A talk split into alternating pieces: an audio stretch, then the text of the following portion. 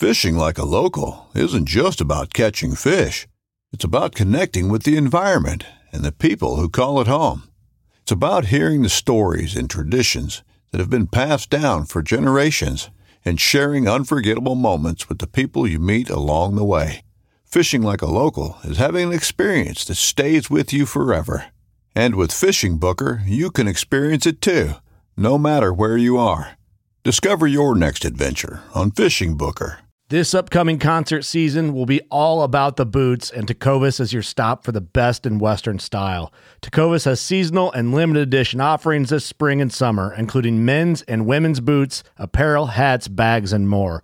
All Tecovas boots are made by hand in a time honored tradition with timeless styles that are always on trend. And Tecovas has first wear comfort with little to no break in period. It's hard to find this level of comfort paired with this level of style.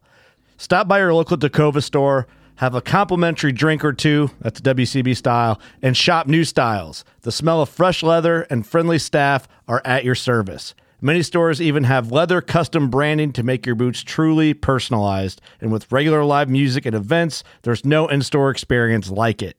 If you can't make it into a store, just visit tecovas.com. That's T E C O V A S.com. They offer free shipping on all boots, as well as free returns and exchanges, and ship right to your door. Go to tecovas.com and find your new favorite pair of boots today.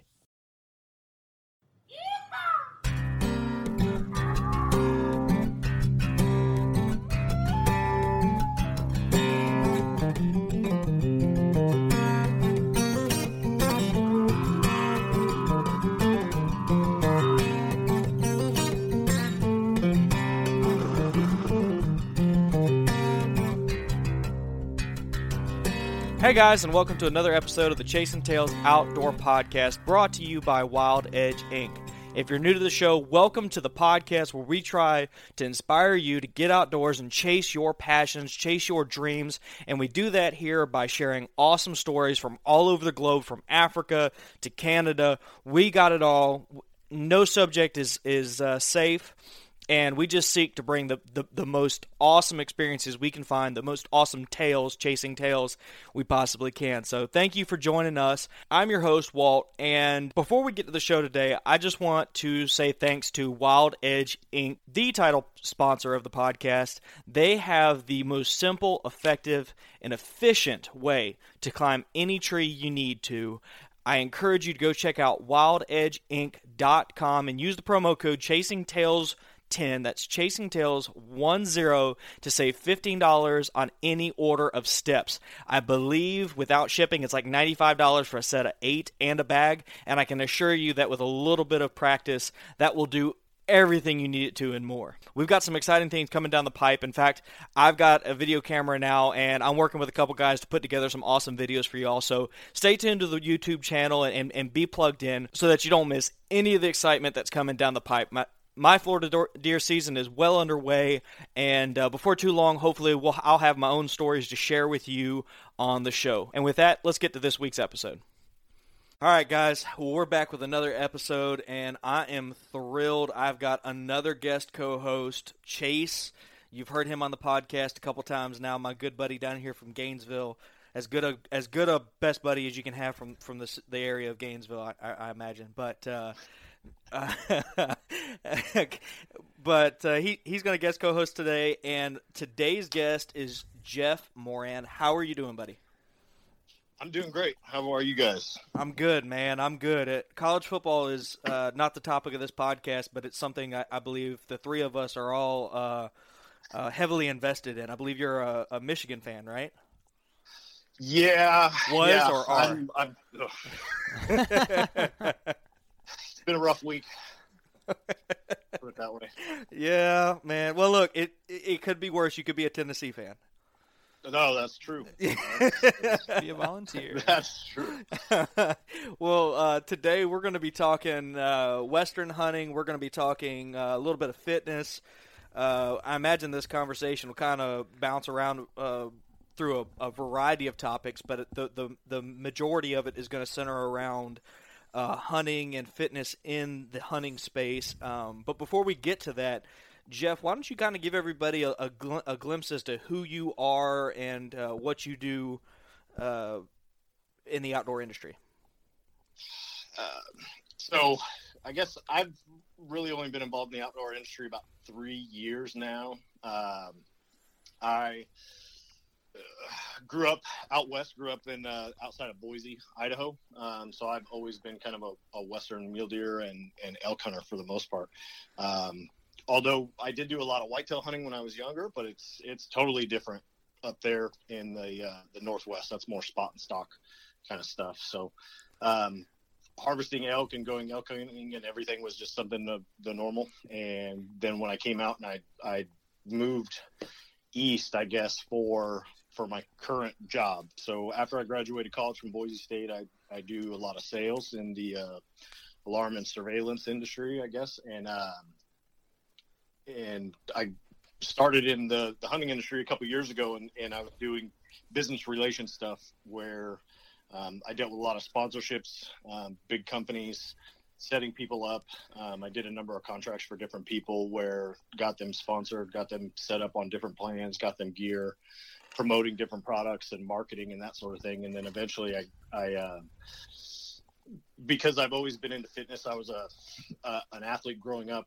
Um, played football, baseball. My shoulder actually exploded before I could go to college to play baseball. Um, Yikes!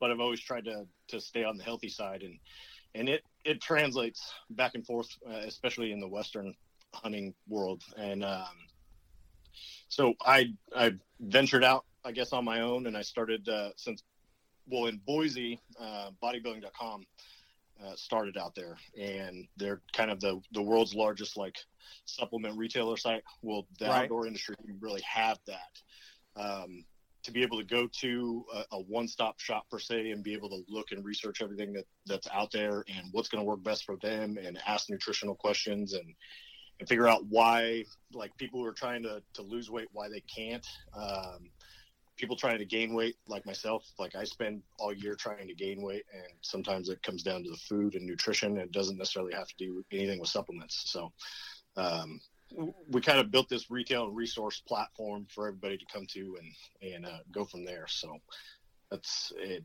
I do a lot of western hunting and go back and forth. Now i'm in tennessee so it just kind of depends on the time of year when i'm going to be where and what i'm doing but yeah so that's that's the base of it so well, well, I'm new to the uh, outdoor industry as well. So welcome, welcome to, to the to the world. Uh, is it everything that you thought and dreamed it would be? There's a lot more politics involved. I will tell you that. I did not anticipate some of the politics on that sort of thing. Uh, the uh, the hunter, I guess, is more of a, uh, I guess, tunnel vision almost where we were blue collar, um, same type of lifestyle. Everybody kind of they work hard. They put in their 40 hours and or 60 hours a week, and they go home and they they have dinner with the family and hang out. But the uh, when you get into the upper scale of things, there's a lot more politics involved than than I ever anticipated. But other than that, it's great. The people are great people love to to hear different things. They they love to ask your opinion and questions, and and I enjoy helping people. So um, it could go anywhere from whitetail hunting to mule deer to to elk, and what's going on right now in September. I know this year is a little different than past years. A lot of people are having problems, so my phone's blowing up daily with how do I do this? How do we get elk in? And and uh, we have a buddy heading west right now, Tyler, who. Uh, apparently the elk aren't talking yet. So hopefully when he gets there, he's going to have a little better luck than most people have. you talking about old Tricky, old Tyler yeah. Ross? Yeah, yeah, yep. yeah. He uh he should be on the road right now, shouldn't he? Yeah, I think they left yesterday. Yeah, um, I believe so. Yeah, they got a 33 gonna, hour drive ahead of them. Yep, he's going to get there, and they're going to be tired, and then they're going to see how big that mountain is, and they're going to be like, "Oh shit." So that's awesome, dude. Well, uh, briefly, um, out of curiosity, you said that you know you chased whitetails pr- prior. Uh, was that done in a? You said spot and stalk. Is that because the terrain's open, or is that what, what, what causes that? How come tree hunting wasn't a uh, or blind hunting wasn't a uh, an option? I mean, I guess you probably could do some blind or, or tree hunting out there out west, but I mean everything's open country, um, public land out west, and so you and you're you're climbing big, heavy mountains, um, wooded terrain, that sort of thing. So we or you go from wooded terrain to big open hillsides, and so in the mornings you'd see the whitetail come out across there, and you try and stalk in on them and make a shot. I didn't bow hunt back then, but um, I'm sure that guys in a lot of public land areas they'll have tree stands up just like they do out east and in the Midwest. But the uh, the whitetail hunting out there is way different than what I've done out here in Ohio and Tennessee and, and even Florida. Um, that's that's a whole nother story. But now, now Jeff, the, the western whitetails are quite a bit different. Um, I wish there was more people going out there to hunt whitetail out west and, and taking videos and, and doing episodes, but uh, to kind of show the difference in, in what it is, but they don't. Now, when you say out west, now what, what do you mean by out west? Like, what states are you talking about that that you hunted in the past for whitetail? So I'm talking about like um, Montana. Um, I know that they do the same kind of hunting out there in like North and South Dakota, um, where it's like wide open flatlands and there's no trees or blind situation anywhere. So it's kind of spot and stalk. Um, Idaho, northern Idaho, is heavily populated with whitetail. Um, and I think like the Washington area is, is pretty thick and dense with whitetail also. No, so, so uh, you you mentioned Montana. It doesn't Mark Kenyon hunt from a tree up there? Are there areas where you, I guess the two, the still hunting and the spot and stalk, could kind of cross over?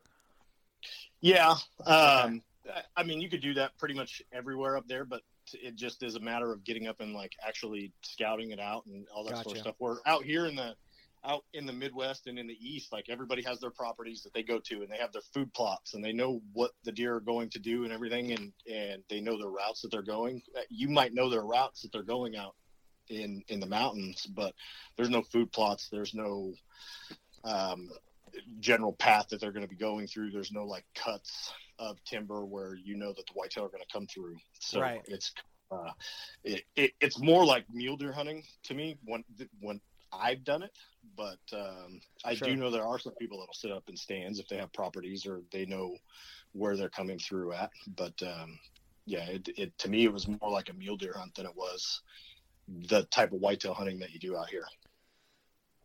So, building on that discussion, you know, us flatlanders out here, um, and you know firsthand just how flat the state of Florida is. Um, and, you know, we, we get some elevation off the ocean as well. You know, we get 20 or 30 feet of elevation, yeah, which is 30 feet, almost almost unbearable in most cases. Um, unbearable. I mean, the, heat, the heat adds to that. yeah, so. yeah. The the unbearableness comes not from the elevation. It's all uh, being, mountains a landfill. Yeah, yeah, yeah. Yeah. yeah. Uh, what well, I'll just cut right to it. You know, self-serving here. Chase and I are talking about going west. You know, we're talking about Coues deer. We're talking about mule deer. Literally, everything's on the table. And the biggest uphill battle, pun intended, that we have is the elevation difference from here to there. Is there anything at all that can be done to prepare for that in Florida? I, I mean, I did it regularly, but I mean, I've, I've come from out there out West. So my thing is, um, and I don't know if you read that article that I sent I over did. to you guys, but um, from a preparation standpoint, people, your lungs are going to have a hard time no matter what. And I, I know people will try to use those little face mask things to make you look like the Batman character, Bane, uh, Bane, um, which my dog is named after. But um, that's awesome. Those they, to me, they don't they don't work because they they make it hard to breathe. They don't restrict the actual oxygen that's getting into your lungs. So you're just going to have to work for it. It's it's something where when you get up to the higher elevation, there is going to be the air's thinner, so your body's going to have a little bit of time adjusting to it. Right. But as but you can you can prep for it physically, um, muscles, uh, training, running, back, uh, shoulders, legs, obviously. Um, but as far as that actual elevation change, it, it does take a little bit of time. I know my first day every year, I, I basically go in there and I work really hard the first day, like probably over exhaust myself to make myself like catch up quickly.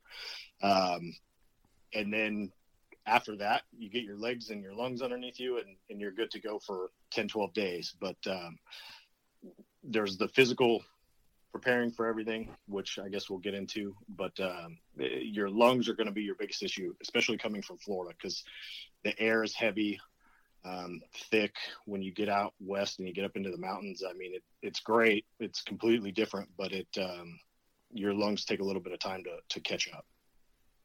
Well, unless you object, Chase, I, I kind of like would I'd like to chase this a little, pursue this a little further down this path of, of that preparation of the fitness component of it because, you know, I, I think that I could do.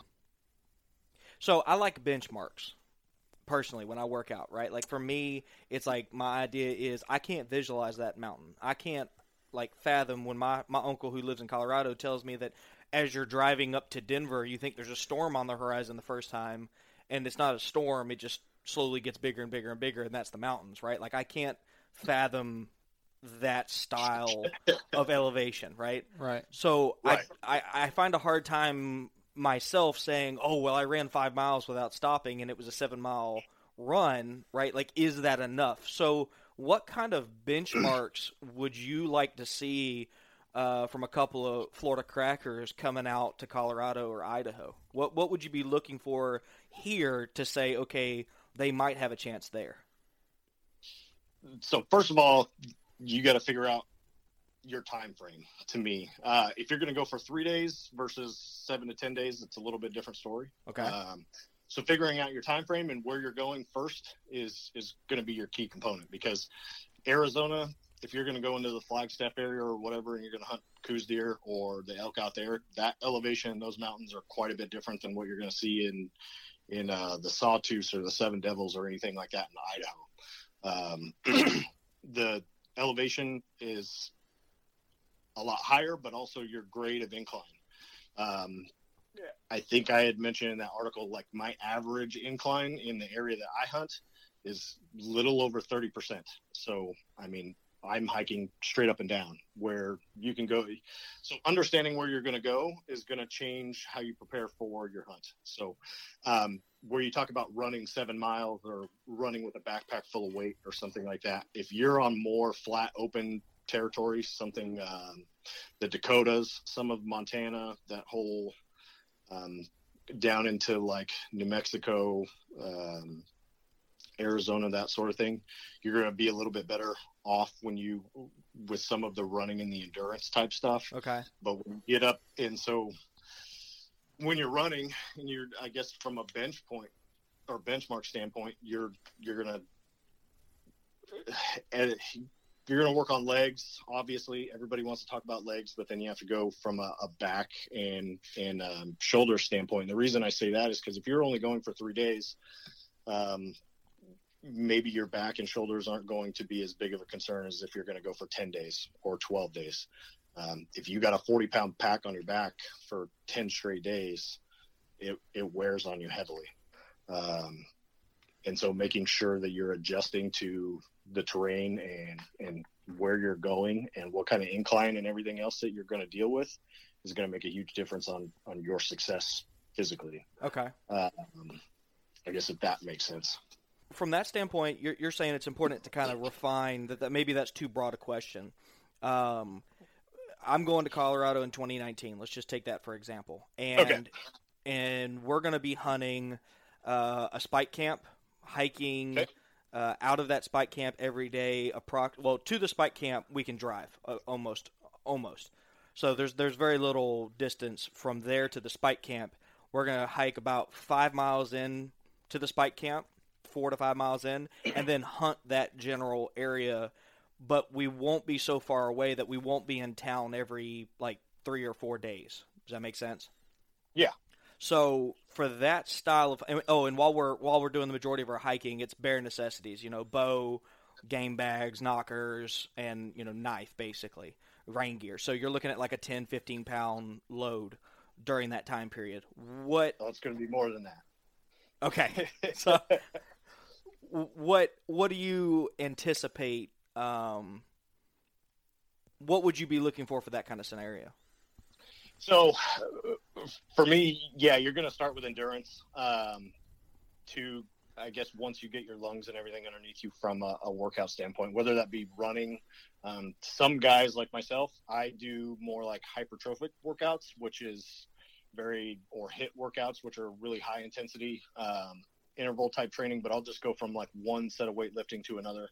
Um, instead of a rest point, you're just basically you're done with that set, so you add a set of something different in between time, and that's going to um, it, it is almost cardio to the standpoint, mm-hmm. but it's mm-hmm. also going to train your body um, physically, muscle strength, that sort of thing. Um, after a little bit of time, and eh, I'll start adding in more and more to my legs. I'll do. I'll go from body type workouts from like um, just body squats. Now we'll start adding into like actual heavy duty like bar rack squats, um, and then from a cardio standpoint, I tend to stick to primarily for me, um, and you guys going it, I know the terrain in Colorado is a little bit heavier. Um, I stick to the stairs, and if I go on a treadmill, I'm not necessarily running. Um, I'll do it as high incline as possible, and I'll walk backwards. Um, the backwards is going to it's going to add a lot more strain and build your legs up quite a bit more. I don't know if you've ever walked backwards on a treadmill, but um, it, it, no, I've not. I've not done that. So you're it's going to build your foundation quite a bit more. It's also going to build your balance. When you balance say when you say foundation, though, can you back up and tell me what that means? Foundation, uh, basically your hips, how your hips are going to move, um, your legs, like the strength and core and everything in your legs, um, and then it's going to train like a posture standpoint. Gotcha. It'll, it's going to work on your core, I guess, and then your balance. Um, so when I say foundation, it's basically everything from your core down that's going to hold you together. Um, when you're packing stuff in and moving things around, there's a lot of weight shifting on your back. Even if it's 20 pounds, it, it, when that shifts from one side to the next as you're trying to crawl over like deadfall and stuff like that, um, it's going to affect your body. So going backwards or sideways or anything, or sideways on a stairmaster or backwards on a treadmill um, at a faster pace, even if it's like, and if you can put a weighted pack on, the better, um, because all of that stuff is going to play a key into your your body's ability to like get on the mountain and, and, do different things. I do suggest trekking poles, not necessarily for training, but when you do go, make sure you do have a good pair of those. Yeah, I imagine trekking trekking poles backwards on a stair on a, a treadmill would be would, that's, going to bring all the chicks over in a yeah. heartbeat. I imagine. Oh yeah, I get funny looks when I take the pack in and I load up hundred pounds on the back of a my pack frame and go on the stairmaster, but it's all right. It's what yeah. I'm, I'm preparing for. But if you were if you if you were there to impress people, you wouldn't be doing that anyway. So it's it's a different. Yeah. uh, do you, do you have any questions thus far? Anything? Um, to... One of my questions is: Say you're going out on one of these hunts and you haven't prepared necessarily, and you're out there after day one and you're packing in all that weight and stuff. You're going to be really sore that next day, I would assume. So you're probably you're almost done after day one because you're not even going to want to do anything lactic acid within the next yeah. couple of days. Um, so right. when you're doing these plans and you're like, okay, you got a certain amount of time um, before you're going to go on X hunt. How much time are you devoting into getting your body ready? Is this like 20 minutes a day or 45 minutes a day? Like, how much time do you need to do so you're going to put your body through basically a week of hell right on some of these hunts so how does someone go from the couch to being able to do that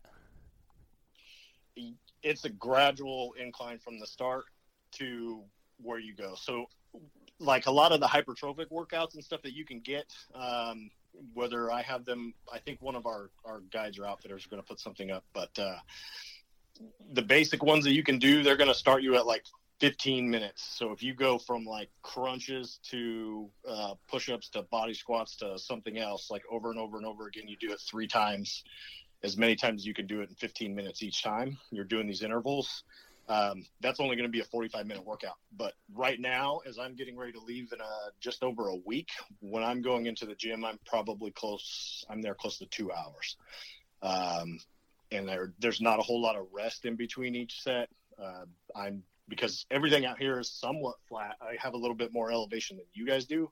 Right. But um, I know that when I say for example, when I put a the elk that I put down last year, my hike out was six miles, and I was climbing up something like 2,500 feet of elevation. Small uh, hill. Coming back to yeah, and uh, well, it was, it was fairly flat until you get to this one little spot, and then it's like a thousand feet in in like the distance of half a mile. Oh my goodness. But uh, it, um I know that it's going to be long and, and drawn out and time consuming. And so if your body isn't, if you're not training for like a longer period of time, but you're, then you're not going to get there. But I guess you're going to know because your body is slowly going to adapt and you're going to think, oh, that 45 minute workout doesn't really do anything to me anymore. Uh, I can get through it pretty quickly. My body, I guess, moves along easy. So I might as well like extend that out. Maybe do one more set if you can. But eventually you'll build up. So if you start from at 30 minutes, eventually you'll build up to the point where you can make it the two hours pretty easy, and then you can go about your workday. But it is something that you have to consider So- the overall time of your day that you're going to take to dedicating to it. So the uh, I live in the deep south, and down here we are incredibly lazy. I'm just gonna call it for what it is. It, we we don't, and I don't mean that in like people don't get out and do things, but to get out and do things, you don't have to really exert yourself too terribly badly, right? I mean, realistically speaking, if you want to hunt deer, the worst you have to do is is hike 500 yards through mosquitoes uh, to get to your stand. So I am a, uh shining example of what fatty deep fried foods and no terrain will do to somebody. I'm grossly overweight, um, I fairly wouldn't- I wouldn't go that far. I'm 65 pounds. I'm 65 pounds Well, past my you, BMI. you think you're 65 pounds overweight. Uh, you can't. You're take not, you're you're, you're not 65 pounds overweight. okay? So I'm at, can we at least agree I'm 30 pounds overweight? I'm, I'm 215. I'm five foot seven. Sh- sure. Yeah. Okay. All right. So It's not all muscle. um, what what what is say you've got a year to prepare. What are those early steps going to look like? Are they going to be those those uh, short uh, circuit workouts, just trying to uh, knock the fat off, essentially?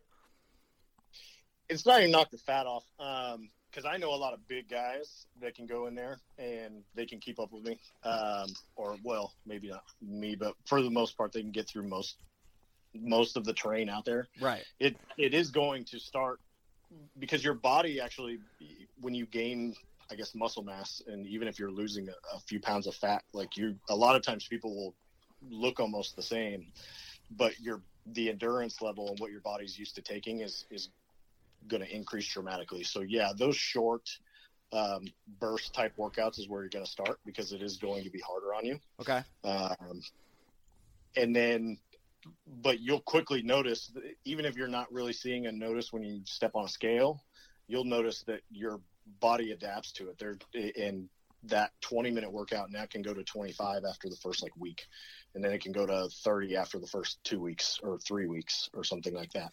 Um, and so, just even starting at like a three day a week standpoint, and then making sure to try and shift that to four after maybe about three months.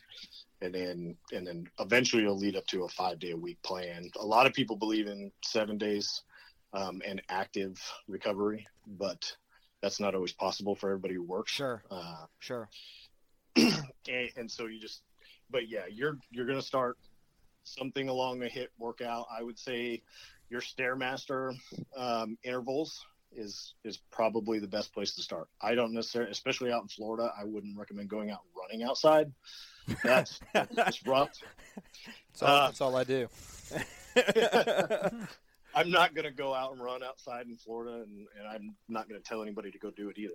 But uh yeah st- i mean starting anywhere from doing and they can be just subtle intervals on a stairmaster uh, to the point where you're going at like level three and then you go up to level four for a minute and then you go back down and then you go to a level five and you go back down because it, it is going to take your body a little bit of time to adjust and i mean i've even caught myself sometimes in situations where i wasn't ready and i had to get ready in a hurry. Right. but if, as long as you're you're starting ahead of time you can take it slower progressions and you'll be in a lot better shape in the long run. Well, I think you kind of want, don't you kind of want to build like a foundation first? If you're prepping for any plan, like if you can build like a little bit of a fitness foundation, it's going to set yourself up better um, at the end, so you're not getting injured. Because if say Walter goes in and he starts working out and he's just hammering it, like, oh, I've got a elk hunt in six months, and I'm just going to go ahead. I need to be elk ready now. He's going to get hurt, and then he's going to get frustrated. So, like you said, if you're starting out three days a week, that's probably what that person needs to do is just to start out at three days a week, get your body acclimated, and then you can start pushing it harder. Because, like I said, you you don't want to go in there and get injured right out the rip. Yeah. Well, I mean, I, I've had so many buddies that they're like, We're, I'm going to get back in shape this year. And they got their New Year's resolution. They haven't worked out in six months. And then they go in the gym. And the first day they hit like a heavy plan and they hit it hard. And then the next day they can't get out of bed. And Right. they're just, that's it. And, and they don't want to go back to the gym. And it takes them five days to get over this. And then by that time it's over. You're not going to make it. So just the, the smaller, short, yeah, the foundation part of it, um, getting your body acclimated to what you're trying to do physically, is is something that you're going to need to to go with. Is- And then food is going to be a huge part of it too, because that's going to change your energy level and what your body, I guess, uses, and that some of that deep fried food is not going to be the best. Oh, come on, Jeff. You're You breaking can my get- heart, you can man. Get away with it. Moderation, get man. away with it. Moderation. moderation yes moderation and multiple meals don't do um, portion size is probably everybody's biggest problem Yeah, Um, it's mine. so it uh, if you can stay consistent with how you're eating it, it's going to dramatically change how the body is from a lazy standpoint that you mentioned Yeah. i know I, I fall into it myself like i'll eat two or three meals sometimes and they're just these huge meals and your body doesn't necessarily do very well with that Right. um, it's not gonna you're not gonna have the sustained energy that you need to throughout the day uh, because of you're not using stuff properly Well, let's let's let's make a segue here since it's it's a it's a relatively easy one. Dietary, uh, the dietary component of preparation is huge. We're uh, my wife and I. My wife's a uh, an athlete. I'm kind of a former athlete. I didn't play competitively, but you know it's it's it's part of my DNA, and we're we're going towards the paleo whole food style diet. Um, largely because it seems to agree with a high activity lifestyle. It, have you found that to be the case as well, or is there a different route that you would go? yeah so i try and well you're gonna need to shoot a few deer this year Yeah, yeah, it's on it's on the docket, my friend. um, but yeah, the so everybody has their own niche as far as um, food goes, and I'm not going to say one diet's different than another, but whole food nutrition is is what people need to focus on. Um, people start looking into supplements as a replacement, which is never something that you should do. Your supplements need to be supplemental to your whole food. it's in the word, right? Yeah, and, yeah, but you wouldn't. People don't even think that. They're like, I can take a miracle pill that is going to make me lose fifty pounds. That's that's not the case. Um, you're going to have to work for it just like everything else. So if you're not dedicated to it, then don't try. Um, and but yes, the whole food, holistic, and you don't even necessarily have to count calories as much as you just want to make sure that you're getting the right amounts of everything every day because fat is not necessarily bad for you, which is a misconception across society. And I think that's just the big companies that have kind of put that into your mind that it's terrible for you, and it's not.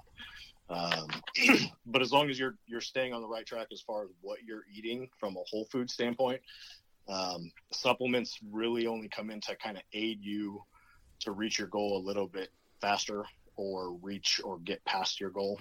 Um, but diet is 90% of everything. So would so let me let me put you in an odd place here. If you had to, if if a person comes to you and says, "Hey, I'm going Colorado elk hunting," um, no, you can't talk me out of a lower elevation type of style hunt, maybe, um, and they say I can focus either primarily on food or primarily on fitness. What where does that put you in, in advising them? Like little time, little they've got little time to work out but perhaps they can focus on their intake. Does that have any bearing on on how functional their workout will be for them? Yeah, I I would tell people to focus more on the food side of it.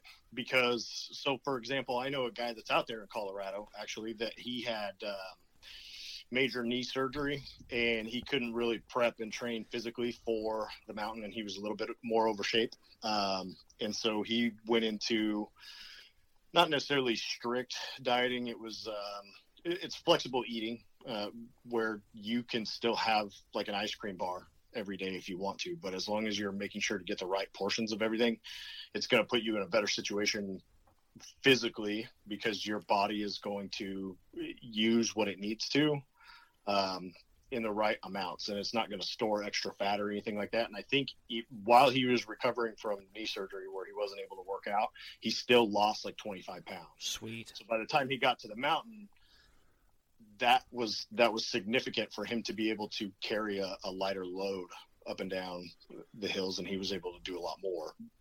Because you can't out train a bad diet. I mean you've probably heard it before. It doesn't matter how much you're in the gym if you're eating terribly you're not going to get there. Um, it's you're still going to have the extra pounds on. You're still going to have um, fatigue issues. Um, your energy levels are going to be low. So i would tell people to focus primarily on their food um, before they ever if if they only had limited time for one or the other. Um, yeah i would say that because i mean i'm i would consider myself in decent shape but i would say more that anybody is wouldn't you say consistency is the key to all of it? Like you just have to stay consistent. Um, especially if you're like walter wanting to lose 30 pounds. It's one of those things where he needs to kind of okay i want to lose 30 pounds. I need to this is my diet and this is what i'm going to stick with not go oh, i'm going to be paleo this week i'm going to be keto next week i'm going to be flexible next week. I mean that's what a lot of people do and then they're still stuck. He's going to be still 30 pounds overweight once it comes around. Right. so if he can just stay consistent with whatever he, he chooses then i think that's where people end up losing the 30 pounds and yeah. keeping it off yeah. Um, stuff like that. And the same thing in the gym you got you got to be consistent. Just say okay i'm going to go to the gym three times a week. If you know you can go three times a week and that's all you can go with well, then you just go for three times a week for 20 or 30 minutes. And i think that's going to help you out in the long run for all of it is if you can just keep your diet consistent and keep on a consistent workout plan you're going to be way better off six months from now or a year from now in colorado right. than you are if you're just going to try to cram it all in two months before you go. And from a consistent standpoint, it really comes down to creating a habit. Um, because once it, it might sound like a huge pain in the ass when you start, um, especially from a food standpoint, because you're having to watch your portions and you're having to cook more and you're having to pay attention to this and that and, and what your what everything looks like. But after a couple weeks, you're you automatically start to figure out, oh, well, that looks like too much food, or this and that sort of thing, and your body, your your mind kind of clicks over to it just does it automatically, and you're you're set. But people reach that point after like a week or two weeks where they're like, I haven't seen any progress, and so now I got to go try something else. Well, that's not the case. Uh, it it it takes time. I mean, people who are in great shape that didn't happen overnight. Um, it didn't happen over two months. It didn't happen over five months. So, yeah, from a consistency standpoint and sticking to the same thing and understanding that that it will get easier to be able to do all of that stuff. Um, it's just a matter of that three, four week time period where you got to create a habit, and once you create a habit, it just becomes second nature. Um, I got a question for you. I saw on, like I've seen on the Instagram and stuff like that, you have a saying that says you can't cheat the mountain what does that mean? What does it mean that you can't cheat the mountain? to me, uh, I mean, everybody kind of has their own opinion of it, but when you get out there on on especially the big terrain out west um, or up there in like Alaska and everything like that, if you basically don't cheat yourself and try to make something happen that you that's not going to work. The mountain is is unforgiving. It's pretty much the same, and you you have to go into it understanding that if you're not prepared for it, you're not going to be able to get by. So if you you're not going to make it over that next ridge or the third ridge or even that one five miles away if you're not prepared for it. You you can't just half-ass your way into a situation like that. You have to go out there and prepare for it. You you can't cheat around it. There's no way to there's no way to steal answers off of that test. You have to uh, you have to prepare for it, and you have to to dedicate time and effort into it to to actually pass. So that's kind of my opinion of. Okay, so what what do you do specifically to to prepare? Because I know I've I've listened and you've you'll go out like on like a 20 day hunt or a two week hunt, um, stuff that really challenges you mentally and physically. So what do you do specifically to go out on these hunts? Say you're going to Idaho for two weeks. What what what kind of what would you follow?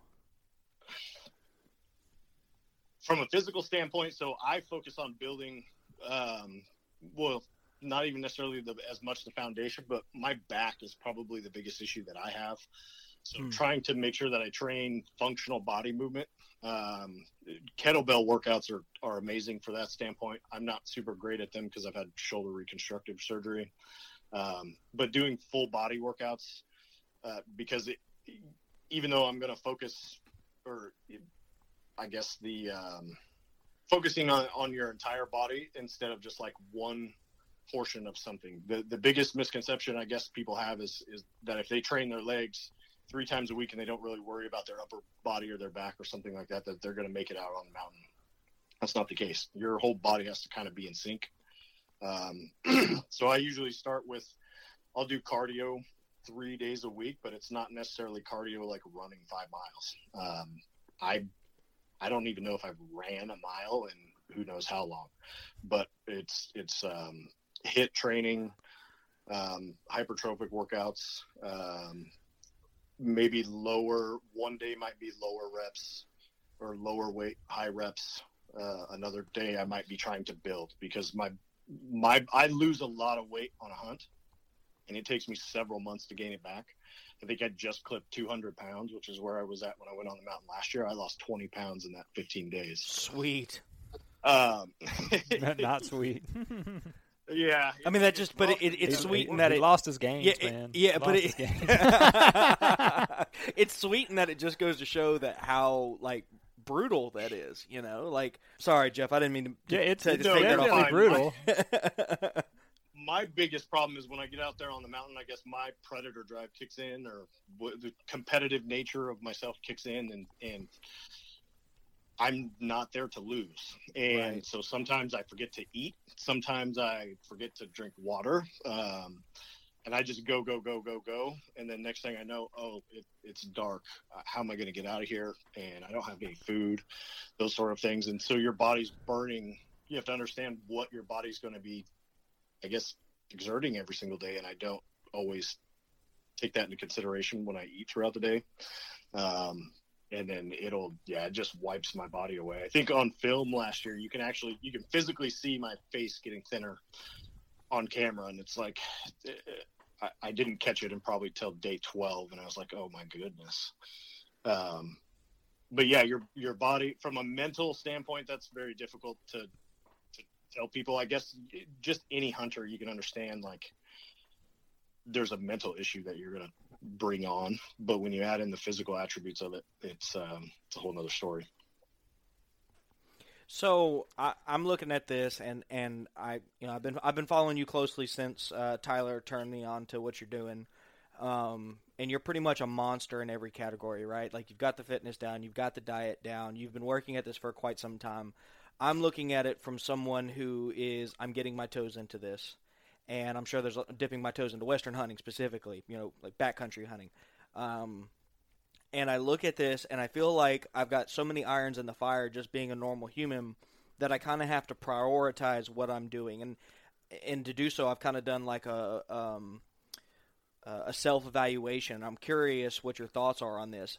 I- I've noticed that you know obviously my cardio is way way way out of out of out of sync and I can handle that with stair stepper and stuff like that. But um, instead of just you know relying on running, but I have very weak shoulders and I have a very weak core you know, I have a podcast, I work a normal job, and I'm studying for my CPA. So the way I look at this is I can't really put 20 two hours a day, three, four, five days a week into the gym. It's just it's not something I can work in, but I can Right. probably work in smaller segments. Is it better for someone to to focus on their weak points going into this to improve if those correlate with a backcountry hunt?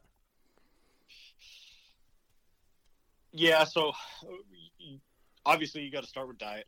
I had a guy that hunted the the guy that hunted with me a couple years ago that he lost like 70 pounds prior to our hunt, and he did great, but he never went to the gym. Um, he would have done better had he gone, but he just didn't have the time uh, and didn't have that available to him to Right. actually go into the gym. So when you, from a your weak standpoint, I wouldn't necessarily go towards focusing on your back and your core until you've got your foundation, you got your eating habits and everything taken care of. So Gotcha. your legs are going your legs yes everybody wants to focus on legs and that's a huge deal um, so making sure that you have your legs underneath you uh, and your lungs because your lungs are going to catch up early and even if your your your legs are your biggest muscles and so that's going to affect how your body i guess transitions into everything anyways so as far as a core and shoulder standpoint that might not be something that you need to focus on until six months from now or, Gotcha. or four four months prior to the hunt because you can build that stuff up somewhat quickly Okay. uh, I would primarily focus on on your your foundation standpoint and your lungs and and your food before I would go into some of those other weaker areas. I- feel like another thing that I've never heard anybody discuss when it comes to physically preparing for backcountry hunting is is is uh, stretching routines.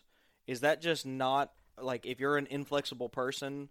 Does that just not uh, affect you in the backcountry, or is that just something that everybody assumes they don't need to talk about? I mean, it just seems like with lactic acid buildup, like yoga preparation ahead of time and, and working on that uh, being a flexible person, wouldn't that correlate to being better equipped to, to deadfalls per se? You know, you're constantly having to throw your legs over deadfalls.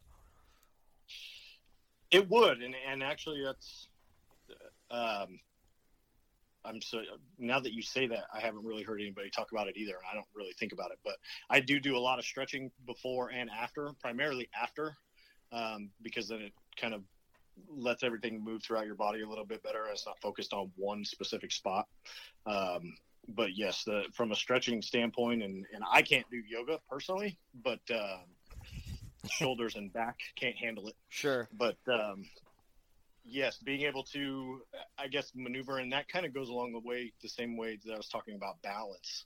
Um, the more that your core and your legs and and your body's ability to move around, it's going to help you uh, once you get out there. So the the stretching standpoint, I guess, um, especially after workouts, not necessarily before.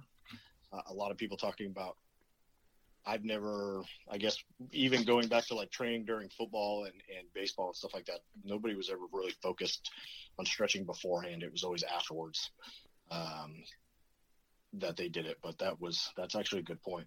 I'm glad you brought that up.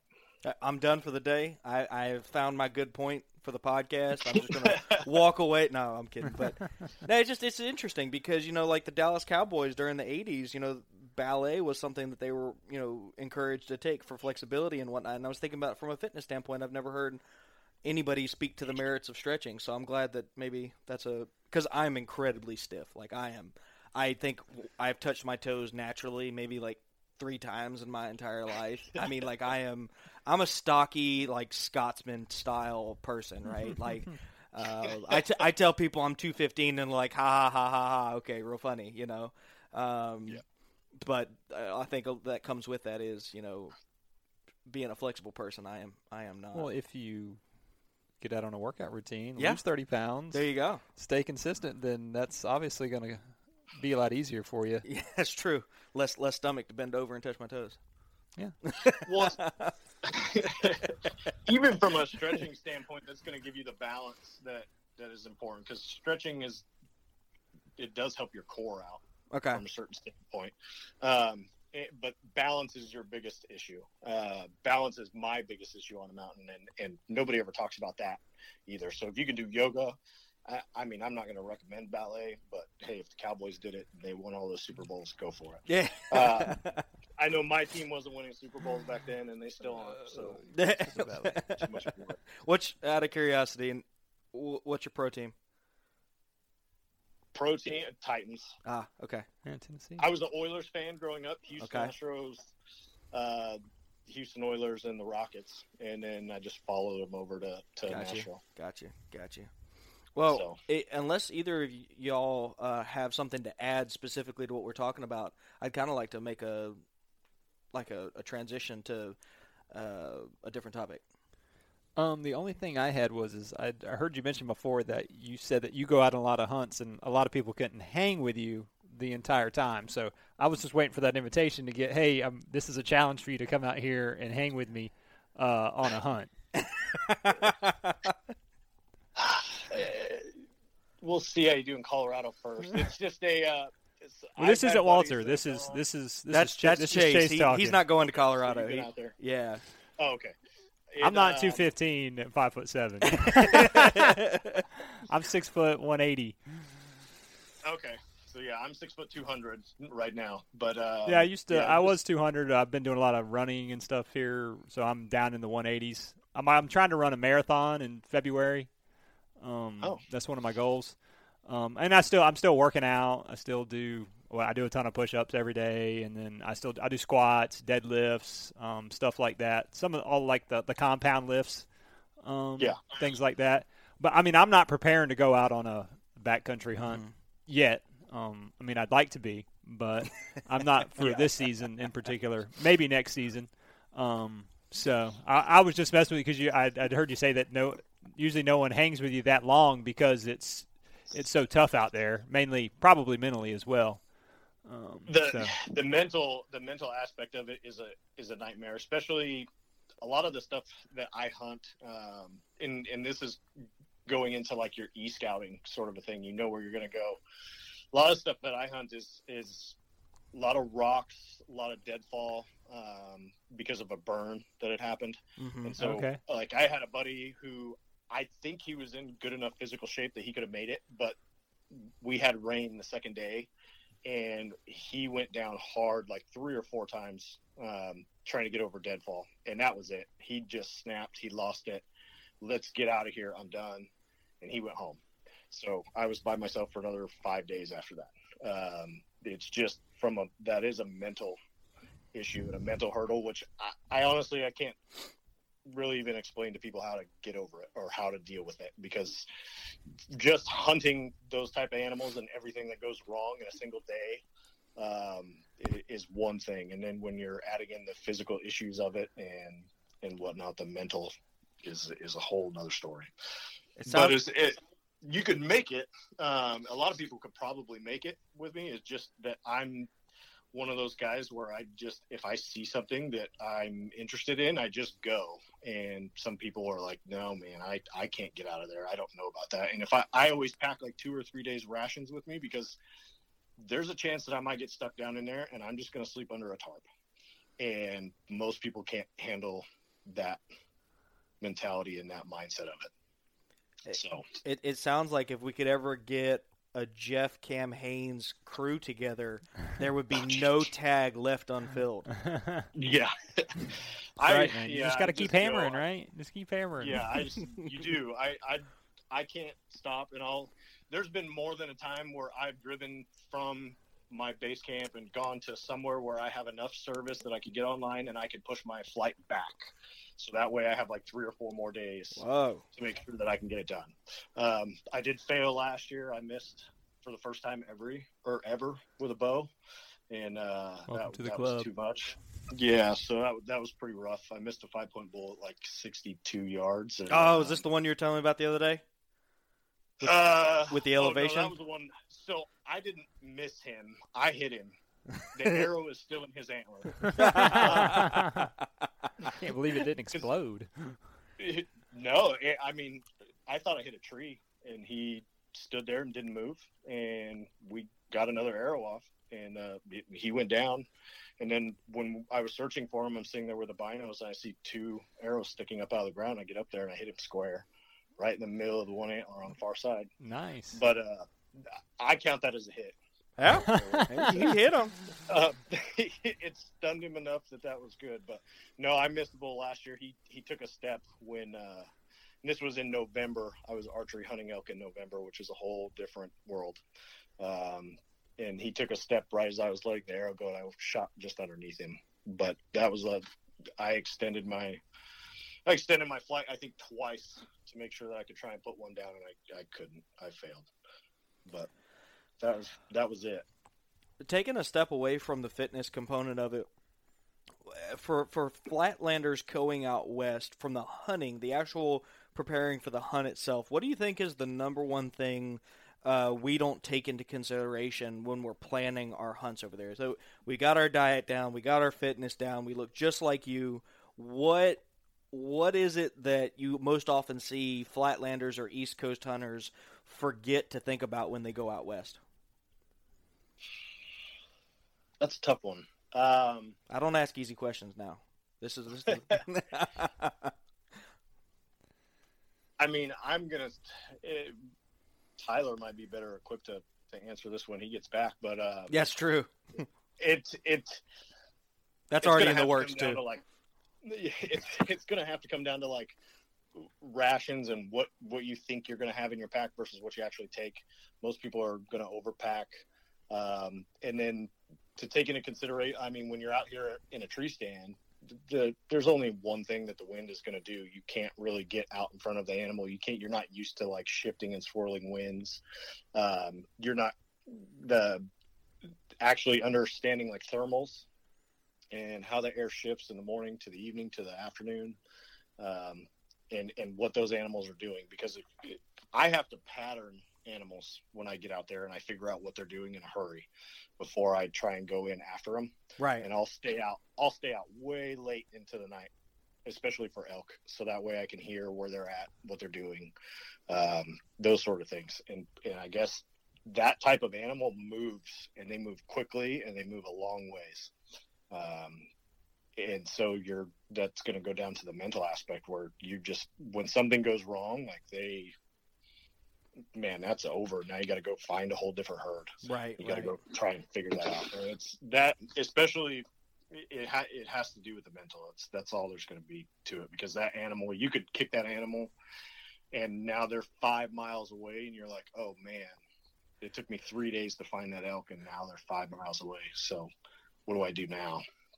And you're starting from scratch, and so it um that's probably the one thing that they don't understand is is the the space that's out there and how far they can travel and what they're going to do is uh that's a trying to understand that is is going to set you back.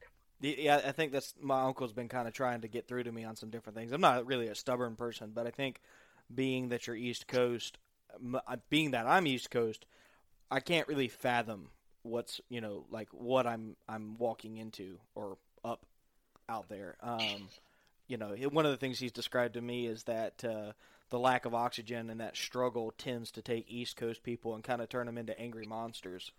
Uh, he doesn't. he, he, he he attributes it to just basically being unable to perform when you really want to, right? Like it manifesting into you know anger. Now, when you're saying lack of oxygen, you're talking about just being at altitude, basically. Yeah, I mean, yeah, because The, because the oxygen content doesn't change. It's and just you really can't air. prepare for that. Yeah, down here, and everyone takes to it differently. Right. From what I understand, some people can't take it at all, and then other people doesn't Right. seem to affect them. right. right and, and that's why so like my first couple days are just spent trying to get my lungs underneath me so i generally plan to have a couple extra days on my hunt because i the chances of me actually getting out there and being able to perform in the first two is is slim um, to get in and out of some of the places that I need to go. And so, yeah, I do. I do take time for my body to get acclimated to the elevation, the temperature change, um, everything. Because you could bundle up in the morning and it'd be cold and the air's heavy, and then by the afternoon it's 70 degrees and you're trying to shed everything, trying to get moving and and uh, yeah, the the lack of oxygen, I guess, is is uh, the thinner air is going to make a difference. The other thing that people forget is is water, um, especially when you're huffing and puffing because you, the air is thinner and you're you're working harder. Um, people a lot of times will go through more water, which is not bad, except for the fact that they run out like two thirds of the way through their hike, and now you're struggling. Yeah. Um, so I always make sure to have like two different water filters with me, and if I can, if I know I'm down to like halfway and I, there's a stream right there, I'll go fill up, just because I don't know what's going to happen.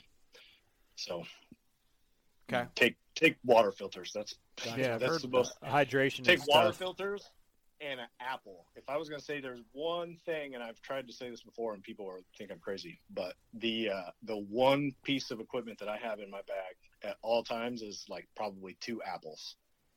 Why? Um, because an apple's one of the few foods that that's not going to like bruise and I guess get all squished and, and cause issues. But when I've ran out of water in the past in bad situations, an apple gives you water, it gives you sugar, um, and it just like replenishes your body in a hurry. Um, That's that's I've had- badass. okay.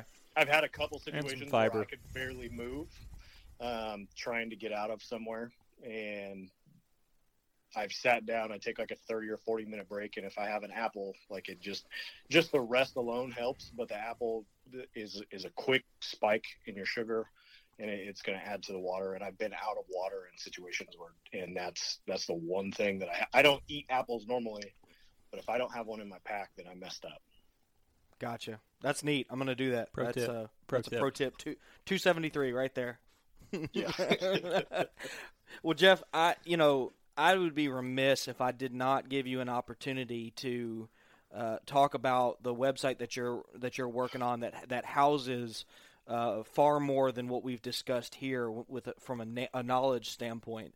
Um, would you would you be so kind as to kind of tell everybody what you're what you're developing and uh, where to find you, what kind of information they could find there? Yeah. So um, we kind of mentioned earlier, built to hunt. So it's it's the the middle word there is the number two actually because there's there's two of us that own it. Um, I I kind of started developing the plan about a year ago, a little more than a year ago, um, because in the outdoor industry, it's um, it's heavily pushed by celebrities as far as the supplement and, and fitness standpoint go. And because everybody's different and every bot or like your body reacts differently to different things, um, somebody taking this product might not benefit it as much as if they were to use some other brand's products. But the problem is, is that in the outdoor industry, the marketing and advertising and, and and research and everything isn't quite there and it's really noisy. So everybody want to talk about this supplement or this product or that product or anything. Just because it helps somebody doesn't necessarily mean it's going to help you. Right. so we originally i set out to be kind of like a, a retail and resource platform that allowed people to go to it and look at the different supplement products that are in the industry and what they do for you and how they help and then allow people to understand maybe that their body type is different than this person's body type and then they can choose the right product for them.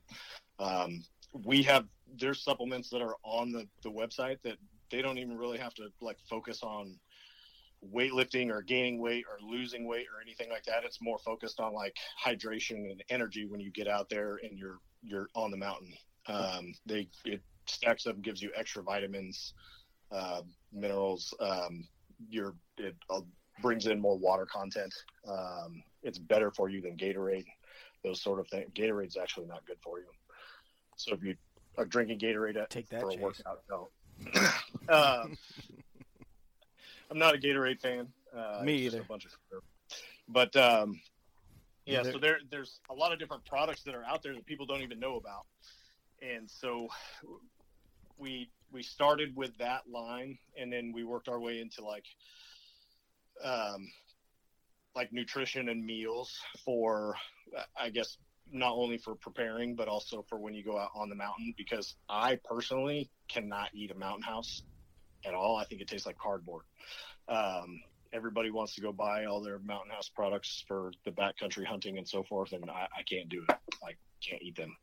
Um, and so we there's a lot better like whole food options or grass fed beef options. I know you had talked about paleo. There's there's uh there's paleo meals, um, that sort of thing from a hunting standpoint, and then nutrition bars and content um, from there. And then we we started adding to it. So as I started to look around, there's different fitness plans, and just be like you see these fitness plans that people are on out there or what they're showing out there uh, they some of them are only built for western hunting and but to be in shape you don't have to be going out west to be in shape or to even want to be in shape like it it's something that crosses over across the entire united states. So if you're a hunter or an outdoorsman or anything like that we try to i guess we wanted to to market to everybody in that aspect of it um, so there's fitness plans that are just focused on foundation or full body movements or anything like that, just for the person that wants to be healthy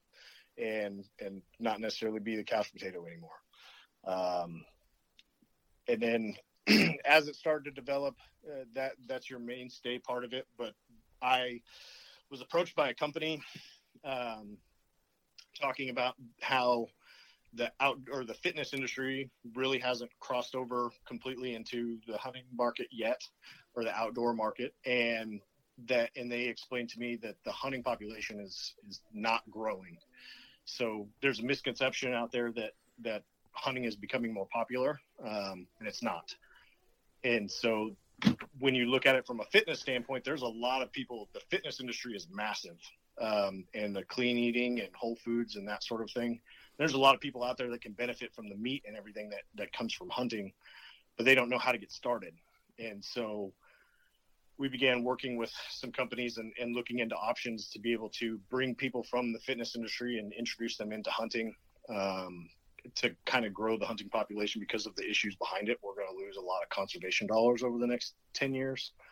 Um, and so that's where, to me, that's what the word or the phrase bridge the gap is necessarily meaning is being able to introduce the two industries and and bring them together because they can work together so well from all sorts of different angles. And we can bring a lot new or a lot more people into the outdoor industry. So it there's a lot of directions and avenues that are going on on the website. If you go there it's huge. Um, you can read everything from articles from people like you. If you wanted to document your journey to getting in shape to going on your elk hunt like you can submit that story and people can go on and read it. So that way it's not just somebody pumping you from some company. Um, and, but then there's a lot a lot more information out there to try and get people headed in the right direction based on what their body is and, and what they want to do, what their goal is, um, and try and help everybody from multiple different areas instead of just focusing on one product and one thing out there and one thing only.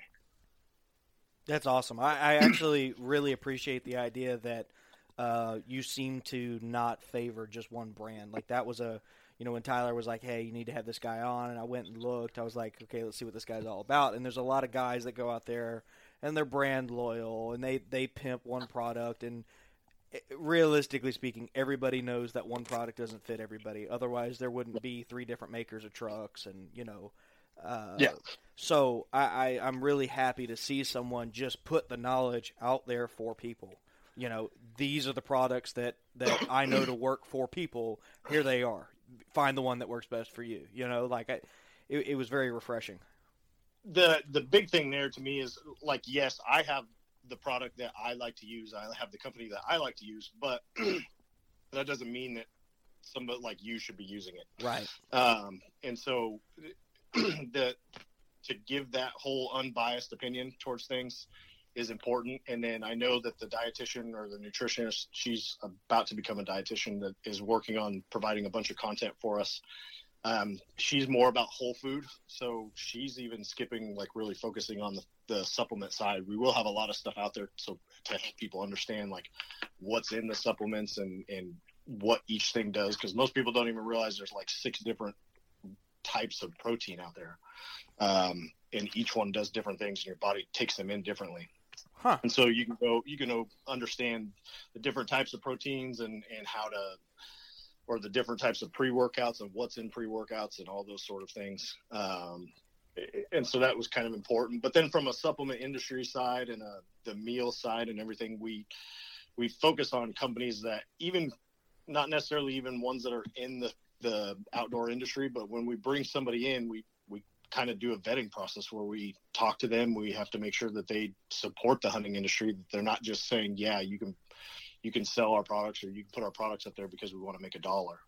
Um, they have to understand kind of what our back end goal is and introducing people to hunting, and they they are okay marketing us or and um, and what we do because there is so much of an issue out there. So so many people have problems with hunting and, Yep. and everything else. And if they're not going to back you, then why have them on there? Um, so and we donate to conservation.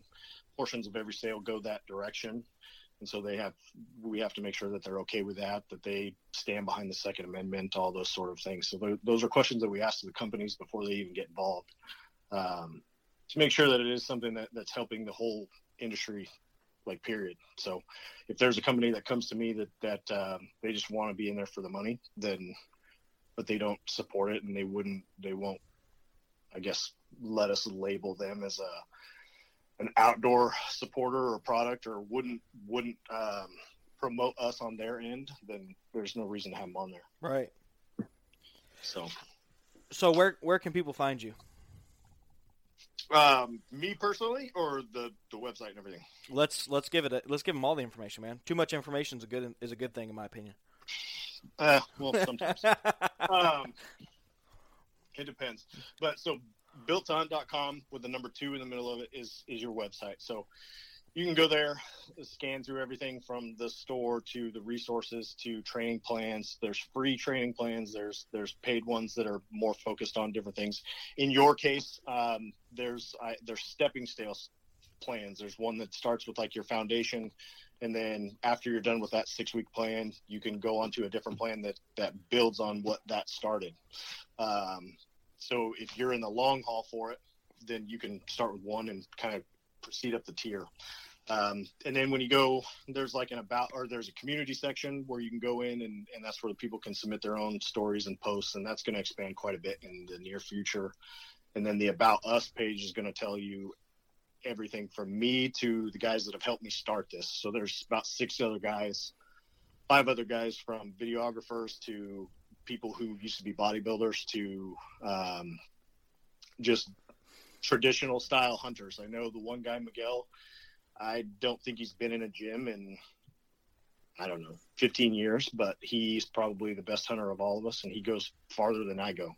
But he gets prepared every year. And so asking him questions about how he goes about it is a good way to, to do things. But, um, and then as far as like social media, um, Built to Hunt uh, has its own Instagram, but it's uh, built and then the number two and then hunt and then underscore co so built the hunt company. Um, and then myself is relentless hunter with the hunter is hntr and then underscore 208 so most of my content is out there out west until this year because now i finally have properties to hunt whitetail. So i'll be trying to shoot whitetail this Nah. year i get a little annoyed sitting in tree stands but hey it's uh I'm, i don't have the patience which is i guess another issue with the western hunting. But um but yeah so you can kind of follow each guy that you'll see on there. Um you can click on the link and it'll take you to their social media profiles and you can go ahead and follow them. Some of them are involved more with you know cutting than others. And then we have a couple other guys that i guess you would call the flatlanders that are more turkey guys and then our guide. We have a guide and outfitter that'll answer a bunch of questions for everybody. His name's Sam. Um, he actually just got off the mountain yesterday for a little bit. He said the elk aren't talking, but he uh, he's headed back up. He'll disappear for another three weeks before he's back in service. But then he does like he got his start doing whitetail, so he actually travels all over the, the Midwest and the East and does um, seminars and everything like that with Cabela's and Bass Pro for for whitetail hunting. So he has a well-rounded bit of information for everybody. Right on, man. Well, right on. Listen, I appreciate you taking the time to talk. I have taken up entirely too much of your time. I didn't ex- did not Oh. anticipate to take to, to, for this to go uh, quite as long as it did, but there was so much information there that I couldn't help but just continue to chase it, dude. I, I really appreciate you. Thanks. Uh, I, I appreciate it. It was good to have or good to be on here. Um, but yeah, feel free to shoot out with any questions or anybody can kind of hit me up. I try to help as many people as I can if they want to send me direct questions through social media. Um, when I have time, I have another job, so I probably work 70 hours a week, but we, uh, I'll try to get back to people as I can, and they can go through the website and email into customer service or call into customer service and stuff too. So, um, so yeah, Cool. Well, Thanks awesome. me on. I appreciate it. Yeah, man. Hang on one second. I'm gonna wrap this up, but I want to chat with you afterwards. All right, sounds good. guys this is another great episode. I thoroughly enjoyed it. And if you can't tell by all the knowledge and, and how enjoyable it was to, to, to listen to jeff you can tell he's got a cool beard. It's a big thick one just like mine. You need to go follow him just on that principle alone. Uh, but i'm just kidding. But in all seriousness be sure to go follow built to hunt. Check out what jeff's building. You're really going to appreciate it and if you don't mind, go and leave a rating or review. Let me know what you think about this podcast. I'd love to have Jeff on in the future to maybe dig into some of this a little more uh, narrowly uh, on topic and kind of uh, build on things. Let me know if you liked it. Leave a review. Send me a screenshot with your address, and I will send you a decal. My way of th- saying thanks. And until next time, y'all get outside and have a blast.